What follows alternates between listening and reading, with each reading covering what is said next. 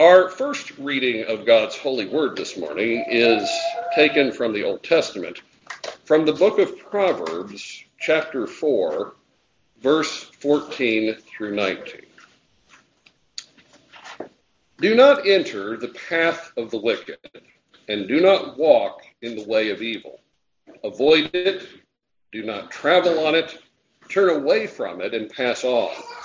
For they do not sleep unless they have done evil and their sleep is taken away unless they make someone fall. For they eat the bread of wickedness and drink the wine of violence.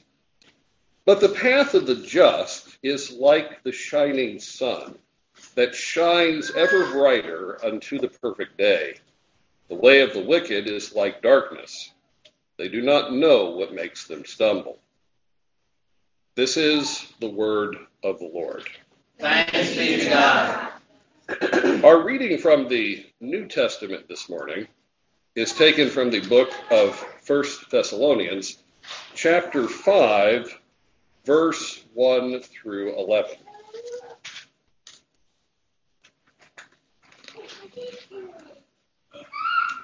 But concerning the times and the seasons, brethren, you have no need that I should write to you for you yourselves know perfectly that the day of the Lord so comes a thief in the night. For when they say peace and safety, then sudden destruction comes upon them as labor pains upon a pregnant woman, and they shall not escape. But you, brethren, are not in darkness, so that the day should overtake you as a thief. You are all sons of light and sons of the day. We are not of the night nor of darkness. Therefore, let us not sleep as others do, but let us watch and be sober. For those who sleep, sleep at night, and those who get drunk are drunk at night. But let us who are of the day be sober, putting on the breastplate of faith and love, and as a helmet, the hope of salvation. For God did not appoint us to wrath, but to obtain salvation through our Lord Jesus Christ, who died for us, that whether we wake or sleep, we should live together with him. Therefore, comfort each other and edify one another, just as you are also doing. This is the word of the Lord. Thanks be to God. If you look at the proverb reading that Solomon has given us, there are some themes that really jump out to you that he's working with. Uh, it's interesting to go through them and see how they fit together. Uh, one of the first ones that stands out is the theme of sleep. Uh, you've got an imagery here of nighttime and such, and there's a direct reference to sleep, especially in verse 16, there's the wicked in view. The, the wicked are those unredeemed sinners who are not just sinners, but they've kind of moved over into the red zone. Uh, they're predators. They're people who will hurt you. And these wicked people are having trouble. They're not able to sleep. But it's not their conscience, it's the fact that they haven't really been able to perform their wickedness. And in verse 16, we read, For they do not sleep unless they have done evil, and their sleep is taken away unless they make someone fall. Uh, the upright, the just, are also pictured in terms of sleep, but they're not asleep. In uh, one of the further verses, Solomon describes them as, But the path of the just is like the shining sun that shines ever brighter unto the perfect day. So you've got the wicked, you've got the world's bad guys laying on their bed going, I just I just can't sleep. I, I, I need to do some wickedness. And then we cut to the just, and the just have gotten up. They're not laying down. They are on a path. They're walking. And of course, they're walking because day has come. It's time to go about their labor. And so they are proceeding on their journey, they are in the daylight. Um, you have moral rectitude and sin in the Proverbs reading uh, juxtaposed. In fact, that's the whole focus of the proverb. You've got the just and the wicked compared, and there is a sense of urgency that Solomon is using to say, the wicked, don't be them. Uh, listen to this sense of urgency again. Do not enter the path of the wicked. Don't, don't even start on it. And do not walk in the way of evil. Don't, don't go down there. Avoid it. Do not travel on it. Turn away from it and pass on. So there's this theme that there is moral wickedness and you don't have anything to do with it. If you have not started the journey, don't. If you have been on the journey, stop. Uh, do it right now. It's not something to think about and plan. This is Lot being told, leave the city of Sodom, get out of here, get out of Dodge, don't turn around, don't look back, don't do it. Rather, there's a path to be taken and a, a path of goodness, a path of the just who walk in God's ways take that instead. There is a theme of sustenance. Uh, you, don't know how important sustenance is to you until you haven't had it for a while. Um, let yourself get really good and hungry fast for a little while, and you will discover that where your food comes from and what it is is really kind of important to you, far more than you expected. Well, in, in Solomon's proverb, sustenance is in verse 17. Again, talking about the wicked, the righteous don't really come up in this theme here, but the wicked do. For they eat the bread of wickedness and drink the wine of violence. It's what they eat and what they drink. They are sons of their father, the devil. They have to eat just like anybody else. And they're predators, so they draw their sustenance, what they live on, from doing wickedness. They, they do evil, and that's how they live. It is a distinction between those who are in the sunshine and those who are in the dark of night. And what's really interesting is that they are put together and described.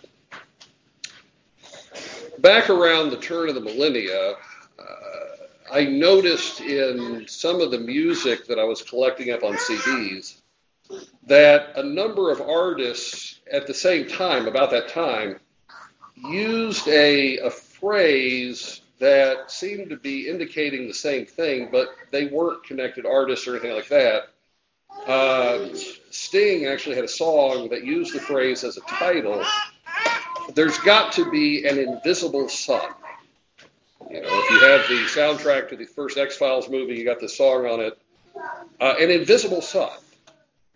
Sting, but a lot of other people use that phrase. There's got to be an invisible sun it struck me as odd that this kind of philosophical phrase was showing up in secular music. And what was it that they're trying to say using it?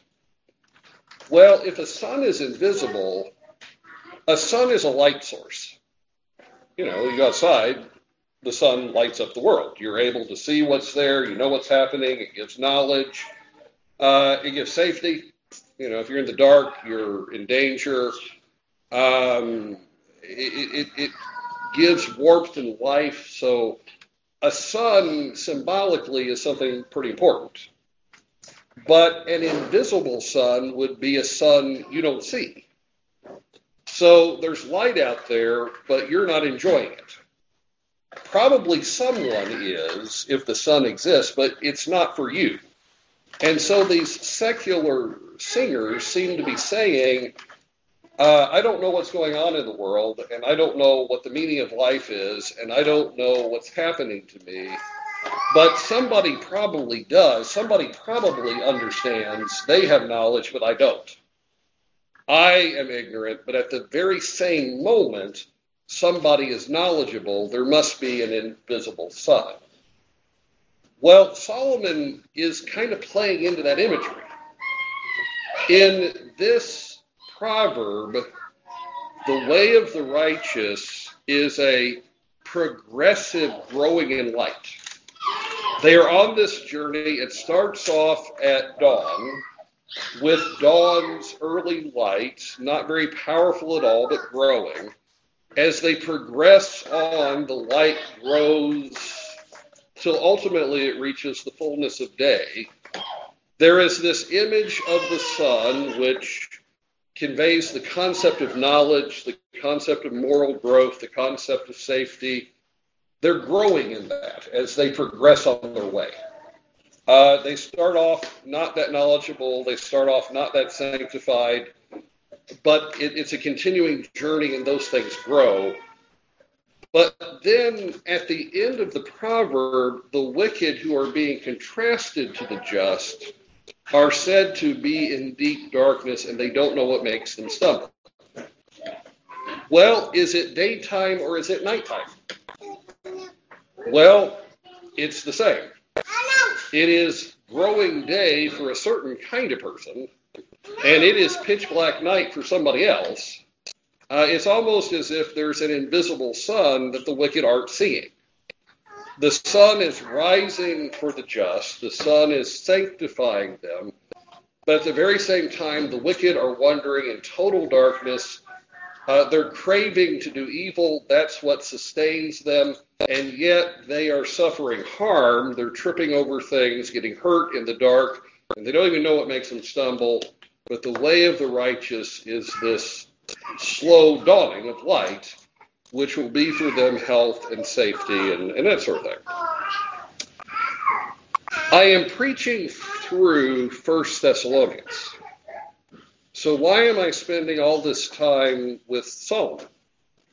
Well, when you come to our second reading, our New Testament reading, there are some themes in it that really stand out to you when you look at it and you can't really miss them. And it's really kind of interesting to see those themes and how they interact.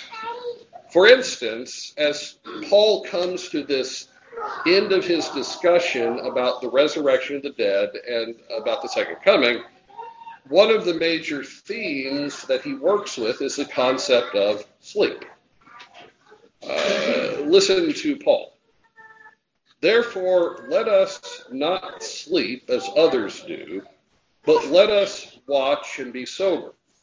For those who sleep, sleep at night, and those who get drunk, get drunk at night. So the apostle is working with the idea of sleeping, and Solomon is working with that too. He pictured the wicked laying on their bed. They can't sleep until they do evil. Uh, they're having hunger pains. They, they want to do evil. It's how they're sustained. And of course, it's nighttime for them, so that's the natural time to sleep. It's day for the just, so it's the natural time for them to go to work. Uh, here, Paul says, now, it's not the natural time for you to sleep. It is daytime for you. We are not of the night, we're of the day you shouldn't sleep as others do. So there are other people who are sleeping right this moment, but sleep is not for you. But you are you're not like the wicked with Solomon. Uh, you're not laying on your bed frustrated. You're actually called to live in the day and do the things of the day. You are called to live soberly and righteously. And here, uh, the apostle is using general terms that convey the moral rectitude of someone who is just, really. Uh, someone who is right before God and living a morally correct life before Him. They are sober minded, they are doing righteous things. Paul says that's what you do during the day. That's your, your labor, that's your, your business. Um, there is there is a contrasting here of moral wickedness and moral rectitude. Um, for those who sleep, sleep at night, and those who get drunk are drunk at night. That's not who you should be. But let us be of the day and be sober, putting on the breastplate of faith and love, and as a helmet, the hope of salvation. So uh, Paul is, again, taking those three virtues that he sums up the Christian life in so many times. He did this in chapter one, and he's doing it here in chapter five. He says moral rectitude is a matter of faith, hope, and love. In fact, that's the armor you're going to wear when you go to work because apparently work is kind of dangerous. Uh, you're going to be sober. Uh, you're not going to get drunk, which seems to be a reference to not being sober minded. It's the, the mindset that the lost who are given to the night have. It's foolishness of mind, it is illusion. Uh, that's bad. These things are good. And there is a sense of urgency, like Solomon had. He said, Don't go on this way, don't even start. If you did start, knock it off, just don't do it. Well, that same sort of uh, immediacy concerning these matters are right here in our passage. Why should we not be asleep? Why should we walk in our armor? Well, Paul says for, which means because, God did not appoint us to wrath, but to obtain salvation through our Lord Jesus Christ, who died for us that whether we wake or sleep, we should live together with him. So there is an urgency, but it's slightly different than Solomon's urgency. In Solomon, the emphasis is on the danger. Uh, if you get on this track, you're going to go to ruin. Here, the apostle has the same sense of urgency, but he says, Don't you know you are of the day? It doesn't make any sense for you to act like you're the night. You're not designed for it. Uh, just like if you took a nocturnal creature and set it loose in the day, it would have a hard time, or if you took a creature of the day and made it stay up all night, uh, you're of the day. Why would you be of the night? Why would you act that way? You're not drunk. You're not given to darkness. You have been appointed by God. You have been predestined by God. You have been chosen by God to be of the day. So stop being nocturnal. Um, in both cases, there is a theme of moralities being black and white. Growing up, I grew up in a family that emphasized to me you really can't call evil evil. I mean, everything is gray. Uh, the good people in life are actually gray. The bad people in life are actually gray. If you're going to be open minded, if you're going to not be a concrete thinking, backwards fundamentalist, which is how my family views me now, uh, if you're not going to be that, you've got to realize that morality is not black or white. It's all this very complicated mixing um, both Solomon and Paul would beg to differ. Paul says you've got a, uh, Solomon says you've got a contrasting wickedness and justice. Uh, Paul says you've got a contrasting night and darkness, and these things are about as different as you can get. Almost as different as, say, living and dead. Living and dead are polar opposites. Um, to be alive is exactly the opposite of being dead, and vice versa. And that's the kind of language both writers are using. Uh, if you are of the night, you are something totally different than if you are of the day. And you may get confused and you may think I'm supposed to la- act like I'm in the night, but I'm not designed for it. And those in the night may think, okay, well, I can live in the day, but they're not designed for it. It's absolutely black and white, according to the biblical writers. Uh, apparently, God is a closed minded, concrete thinking fundamentalist. I mean, who knew? Uh, but you can't get past these passages without seeing that. Good is good and evil is evil. And there is a, an urgency to avoid the evil. Um, and there's an emphasis on sustenance here, too.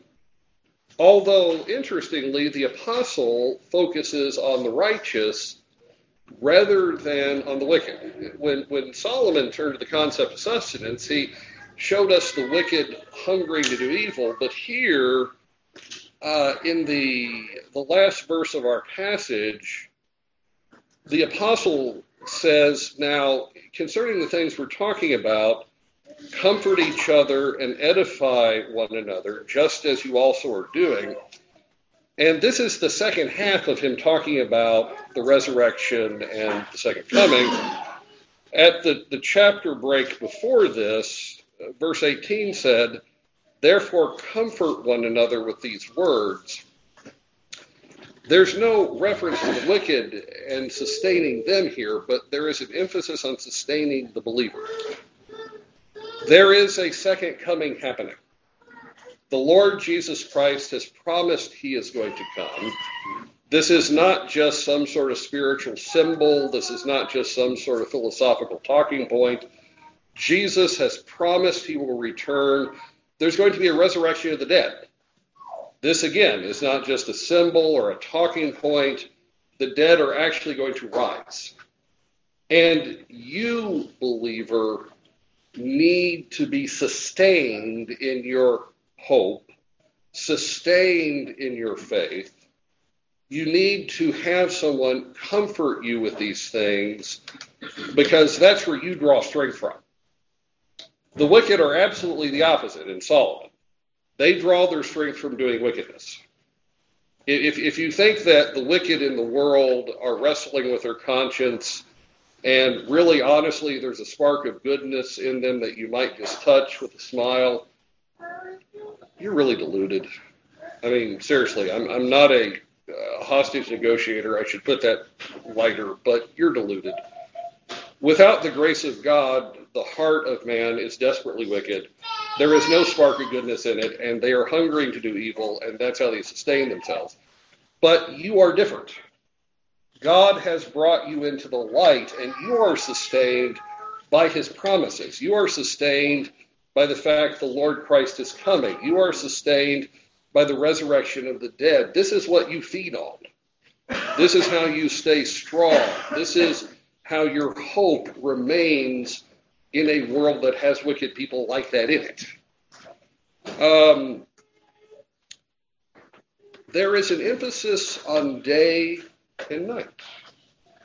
Just like Solomon talked about there being an invisible sun for some, um, the, the invisible sun shines for you. You are of the day, it gives you knowledge. I find it really interesting how the people of the night are described.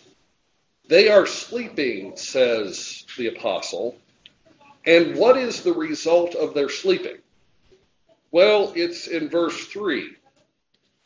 For when they say, not you, but they, when they say peace and safety, then sudden destruction comes upon them as labor pains upon a pregnant woman, and they shall not escape. The second coming of Jesus Christ and the resurrection of the dead is not good news if you don't belong to God. It will be destruction. But the apostle pictures these sleeping people, the people of darkness, effectively having a dream, and the dream is we're making the world a better place, and ultimately, we're going to be able to say, we have so improved the world that we can say peace and safety. We have abolished war, we have abolished poverty, we have progressed in our moral rectitude, which we think we have, to the point where we have made the world the place that we really think it ought to be. since about the 1700s, that's been the battle cry of Western civilization. We are, through the Enlightenment and through scientific process, going to, by our hands, make the world a better place.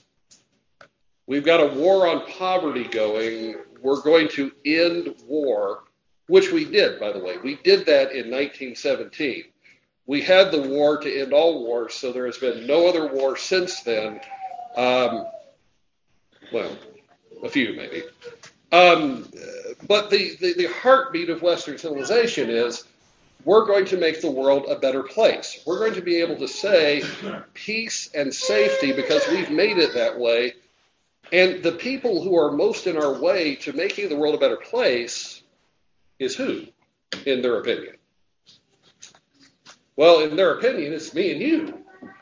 Because we cling to what God's word says, and you're never going to have peace and safety if you do that. So this passage pictures people saying, okay, we have made it, we have made the world in our image, peace and safety, and then suddenly the sky cracks open, and to the east of Jerusalem, you've got the Lord Jesus Christ descending with the trumpet of God. And it's really, really bad news for them because they've been asleep. There has been this dawning light for the righteous. They are of the day, and they know he's coming back. They have lived in knowledge, they have lived in growing sanctification, they have lived in growing safety by his hand. But the wicked are actually surprised. We, we thought we made the world a place of peace and safety. We thought we made the world a place for humanity. We are humanists and we we have made the world what we've always wanted to be. Did you hear a horn? That is the ultimate end of their ignorance. They thought the creator of the world would just let them have it and shape it any way they wanted to shape it. And the trumpet of God and the cracking of the heavens and the sound of approaching hoofbeats says you were wrong about that. And the people who knew looked for that coming. And in uh, Paul's way of writing, that growing from dusk to ultimate day that Solomon talks about, the ultimate brightness of day is the return of our Lord Jesus Christ. Our hope, our longings, our development as a person, it all comes to its fulfillment when the skies crack open and Jesus Christ is returning. That's the fullness of day. And if you, you've missed that, this is not really the only place where Paul says that. Uh, when he writes to the church at Philippi, this is his opening words to them. I thank my God upon every remembrance of you, always in every prayer of mine, making request for you all with joy for your fellowship in the gospel from the first day until now, being confident of this very thing, that he who has begun a good work in you will complete it when? On your death? When you become mature in life? No. Paul says, He who has begun a good work in you will complete it until the day of Jesus Christ. The second coming of Christ is going to banish all infirmity, all sin, all rebellion to God, anything that is in our character that is in any way deficient in giving Him glory. The sound of the trumpet is going to deal with that. Our Lord Christ is going to bring in perfection, and it is on the day He comes, and not before which means that all that human effort to build utopia, uh, first of all, it's wasted because it can't be done. We are going to have a lack of peace and a lack of safety until Christ returns. But ironically, it's also wasted because utopia already exists. It is in heaven. It is waiting to reclaim the earth it is going to come with the trumpet of God and the rising of the dead. When our Lord Jesus Christ returns, then you actually will have peace and safety and for eternity. And there are people living right now who are already citizens of utopia. It's the people of the light and the people of the day, those for whom the sun is not invisible. We have our papers we are of a kingdom that is not quite yet, but is inevitable. And when the Lord Christ steps upon this earth again, our citizenship shall be perpetual. And for the first time in human history, the government will be something righteous. That's something to look forward to. And that's the essence of our passage. What are the so what's to be taken away from here? Well, uh, the first thing I, I, think both Solomon and Paul want you to know is that the redeemed and the just share a world with the unrighteous and the wicked, but it's two worlds occupying the same place. Your unconverted neighbor is literally living in a different world. For you, the light's coming up, and for them, they're in total deep darkness, and it's the same place. You're not living in the same world. The second is uh, the wicked are asleep. You ever try to talk to somebody sleep talking, sleepwalking? It's a fun thing to do. I have a few of my relatives who do that, and you can have a whole conversation with some part of them, but I don't know what I'm talking to. Uh, it's not connected. Well, the wicked are there. The wicked are asleep, and you are awake and watching the, the dawn. Um, morality really is black and white. Um, it's based either on hunger or hope. We hope for the coming of Christ, that sustains us. They long to do wickedness, and that sustains them. The end of sanctification is the second coming, and no man knows the times or seasons of that coming. When we begin this passage and we read, but I have no need to write to you about times and seasons, generally we jump over those words and assume they mean, well, no man knows the time, and that's true. That's Paul's major emphasis. But Paul could have said, no man knows the day and the moment. But he uses terms that are bigger. He says, no man knows the times or the seasons. That suggests a longer period of time than most people usually think about this. Um, it's going to be a while. Paul is effectively saying. Now, when a minister preaches on this, you expect him to say, Now, no man knows the time or the hour, because that is what the Bible tells us to say. This passage does say, as we move towards that time, it will become clearer and clearer for those who are in the light. But nevertheless, no man knows the time or the season. Uh, the reason why I want to emphasize it at this moment is because inside of conservative Christianity, there is a growing theology. It's always kind of been there, it's been on the fringe, but every now and then it becomes a little popular, and we're currently in a moment where it's popular. It's called full preterism, and it's the belief that every prophecy of God has been fulfilled already. Uh, there's a doctrine called partial preterism, which isn't that bad. But the doctrine of full preterism says because of the victory of Christ on the cross and the open tomb, we are already in the kingdom of God as it's going to be. We have already had the resurrection of the dead in that we are believers. We are already in the kingdom of God on earth, and this is heaven. This is glory. That's just not true. And this passage can't support that. Paul doesn't say, now comfort one another with these words, you're already in glory. He says, comfort one another with these words, Christ is coming. In full preterism, Christ has already come. And that can't be the truth. Uh, every other millennial view ultimately says we're not quite sure when Christ is coming. If you are a post millennial, you say Christ is probably coming in a long time. If you are premillennial, you say Jesus Christ is probably coming next week. But you both agree we don't really know. The full preterist says Jesus Christ has already come and he's not coming again. And that's just not the truth. And even the early church said, What is the gospel? Well, the gospel is from there he shall come to judge the quick and the dead. Uh, no man knows the time or the hour, and Paul says that. But he does say, comfort one another with these words, and he says it twice.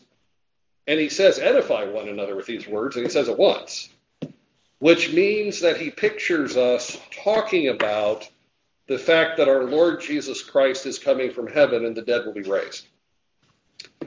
It is something that is to be in our minds, it is something to be in our hearts, it is something to be in our discussion with our fellow believers. It is to be as real to us as our job, our family, the place where we live. Uh, this is something that we should speak of often, and we should build one another up with this hope. Is there a believer who has meant something to you, uh, built your life, and they're gone now? Good news. You will see them again. Paul says, comfort one another with these words. Realize you're going to have a relationship with them again. Nothing in the world can stop that. Not the hatred of the world, not the, the power of the devil, not the sin of human hearts. God will not permit the dead to not be raised and you will see those people again, and you will be there. And it will be a celebration of a kingdom which has found its final expression. Talk about that. Encourage one another with that. Rise in joy concerning that. You are of the day, and that light that you see coming that is so bright for you now because you have been walking for some time, but is going to be in its full orb brightness, it is the coming of Christ and the resurrection of the dead. Talk about it.